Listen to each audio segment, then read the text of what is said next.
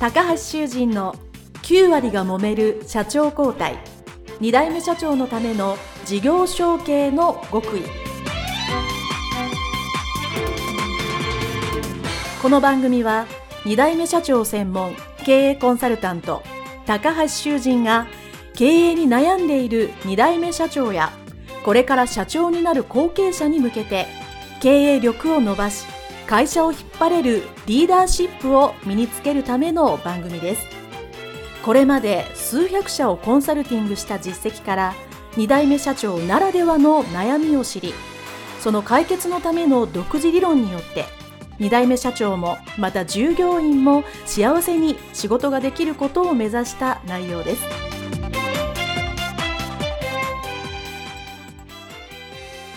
皆さんこんにちは。事業承継コンサルタントの高橋修人です。本日は後継者、後継社長のための専門家との関係性についてお話をいたします。後継者、後継社長の方はですね、事業承継をするということは会社の全てを一旦は引き継ぐということになるんですけども、その中で当然専門家、税理士さんとか弁護士さんとかその他の修行の方とか、コンサルタントさんとか、そういうものもですね、一旦引き継ぐということになることが多いと思います。引き継いだけれども、じゃあこの専門家の皆さんとどういうふうに今後付き合っていたらいいか、そもそも何をお願いすればいいのかということについて私も相談を受けることがありますので、それについて今日はお話をしていきたいと思います。そもそも専門家とはどういう人かというのをですね、改めてお話をしたいと思います。私も国家資格である中小企業診断士というのを持ってますので、診断士というのはこういうことが認められてる、もしくはこういうことを、まあ、試験で勉強して合格してできますよっていうですね、なんとかしとつけば、それができる、この範囲からこの範囲の仕事はできるというのを認められていることということであります。裏を返せばですね、何でもできるわけじゃないということですね。それぞれね、なんとかして世の中にいっぱいありますから、それぞれそこの得意分野は全部できるけど、それ以外の分野はできないということになります。ですので、会社を経営するということはですね、ものすごい広い範囲のことを決断し考えなければならないのが後継者後継社長の方ですから、実はこの分野のこれについてはこの専門家に聞いたら正しい答えが返ってくるということを知らないと間違った答えが返ってくることになるわけですね。ですので、この人たちにはこれを聞こうというのをですね、しっかり知っておくということは非常に事業承継の上で大切です。例えば、税理士さんですね。皆さんの会社でもほぼほぼ顧問税理士さんっていうのはいらっしゃると思います。で、税理士さんは基本、税金を納めるための担当の方ですので、その税金を納めるためには正しく売上とか経費とか会計をきっちりして利益をいくらかというのを確定させてそこから税金を払うというためにその前段階の会計とか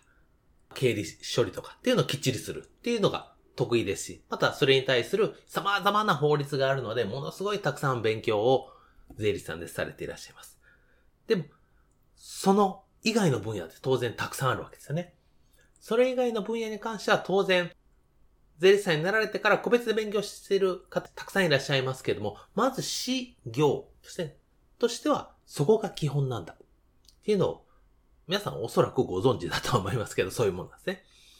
弁護士さんであれば法律ですね。別に裁判しなくとも法律に関して聞けば必ず何かしら全部かかってくる。でも、その弁護士さんが、じゃあその法律以外のことっていうのは当然その資格の中には含まれませんので、じゃあ、マーケティングどうしようとか、ですね、IT どうしたらいいのっていうのはですね、もちろん知ってる弁護士さん、たくさんいらっしゃいます。賢いですからね。でもそれが本当に専門家というとそうではないということです。これはすべて他の事業もですね。まあ我々中小企業診断者だった経営に関する全般はもちろん知っていますけど、細かいそういう先では税金の部分とか法律の部分っていうのは、細かいところはやっぱり専門家に任せるっていうことになりますし、当然、司法書士さんだったり、行政書士さんだったり、弁理士さんだったり、まあ、弁理士さんは、あの、知財ですね、特許とか、商標とかする方ですけど、まあ、そこのね、ところは詳しいわけですから。それぞれの分野で得意分野があるというのを知ってください。で、これを間違って、ついでにいろいろ聞いちゃう経営者とか後継者さんがいらっしゃるわけですよね。これ、例えて言うとですね、飲食店で、まあ、調理師の免許っていうのはですね、こうみんな持ってるわけですね。飲食店をやってる人は。ほぼほぼ持ってます。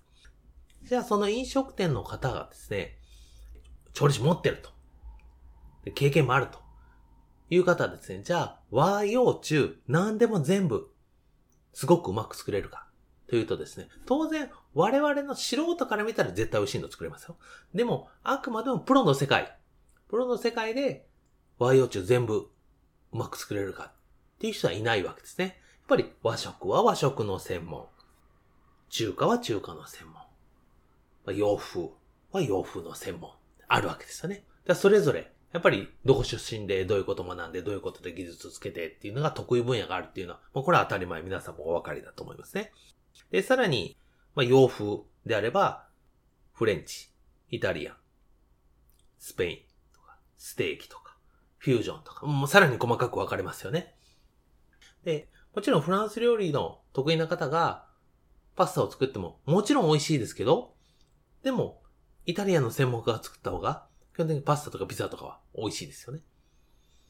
まあ、そういう細かい違いって我々は飲食店の場合ね、認識してますね。で、こういうのがですね、実は、税理士さんだったら税理士さんの中でもさらに細分化されてるっていうことですね。弁護士さんの中でもさらに細分化されてるという状態になっています。ですから、ぜひこれをお聞きの皆さんはですね、資料の先生っていうと、ちょっと年配だったり怖かったりするとですね、聞きづらいことはあると思うんですけど、でもこれは必ず確認しといた方がいいですね。つまり、え皆さんは、その資料の分野がなくて何が専門なんでしょうか？何がお得意なんですか？っていうのは必ず聞いて確認した方がいいです。当然その分野の中でも、得て増えてっていうのは誰でもありますからね。じゃそれを確実に聞いた方がいい。〇〇について、ご専門ですか？とか、何がご専門ですか？と。もしくは、まあ、自分がこうこうこう、こういう風にしたいんだけど、それって先生の専門の知識でどういうのが活かせますか？と。まあ、こういうのをですね、ぜひ、聞いていただきたいと。も、もちろんね、ネットで調べて、まあ、それぞれの修行で、まあ、いろんな分野があって、どういうのが得意とか苦手なっていうのは調べていただいて、もちろん構いませんけども、まあ、聞いておくというのが一番重要だと思いますね。つまり、もう我々後継者、後継社長の側が、その修行とか専門家の方に何を、この人にはこれをしてもらいたいっていうですね、要望、オーダー、注文をですね、まあ、しっかり明確にしておくということであれば、その仕事をきっちりすれば、そのお支払いする顧問料に見合うというのができますね。で、よくあるのは、その得意分野じゃないことまで頼んで、できなかったり、回答がなかったりすることに対して怒っちゃうというのはですね、これはお互い不幸なので、ぜひそういうのを知っていただきたいなと思います。そしてですね、あともう一つ大きいのはですね、その顧問税理士さんとか、顧問弁護士さんとか、コンサルタントさんですね、まあ、切り替えたいなと。自分の先代の方とはですね、関係性が良かったんだけども、やっぱり自分、後継者、後継社長とはうまく合わないな。これはね、よくあることです。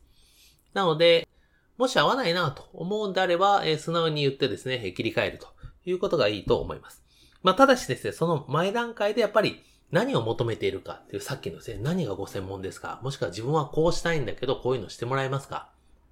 っていうのを言ってもらったらいいと思います。まあ、事業承継するに向けて、その事業承継に関する知識とか税務とか、そういうの得意ですか？自社株対策、株価の計算、得意ですかと。で、資産税ってまあ範囲に入ったんですけれども、資産がありますね。資産税得意ですか？っていうのですね、まあ、確認してもらうというのが一番いいと思います。で、あとまあその事業承継で言うとですね、まあ私専門なので、事業承継得意な方っていうのはですね、これは残念ながらなんとかしとか、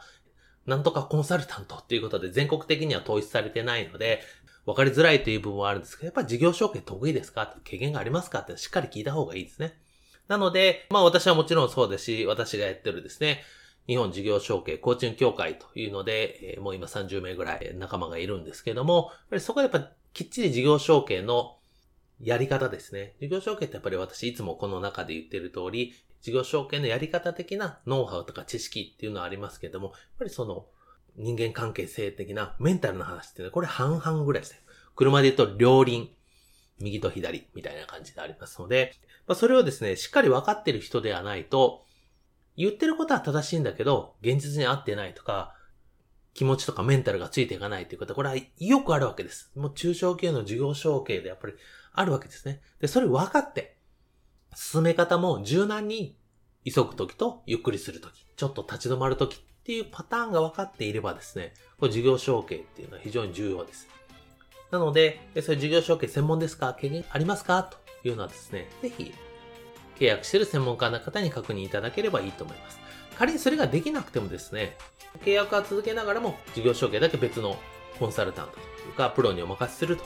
力を借りるということは大切だと思います。まあ、我々ですね、事業とか弁護士とか、まあ、いわゆる先生と言われてますけれども、基本ビジネスサービスですね、一つのお仕事でやっておりますので、そのあたり普通にお話しいただけると良いかと思います。はい。それでは今回は後継者、後継社長のための専門家との関係性についてお話しさせていただきました。どうもありがとうございました。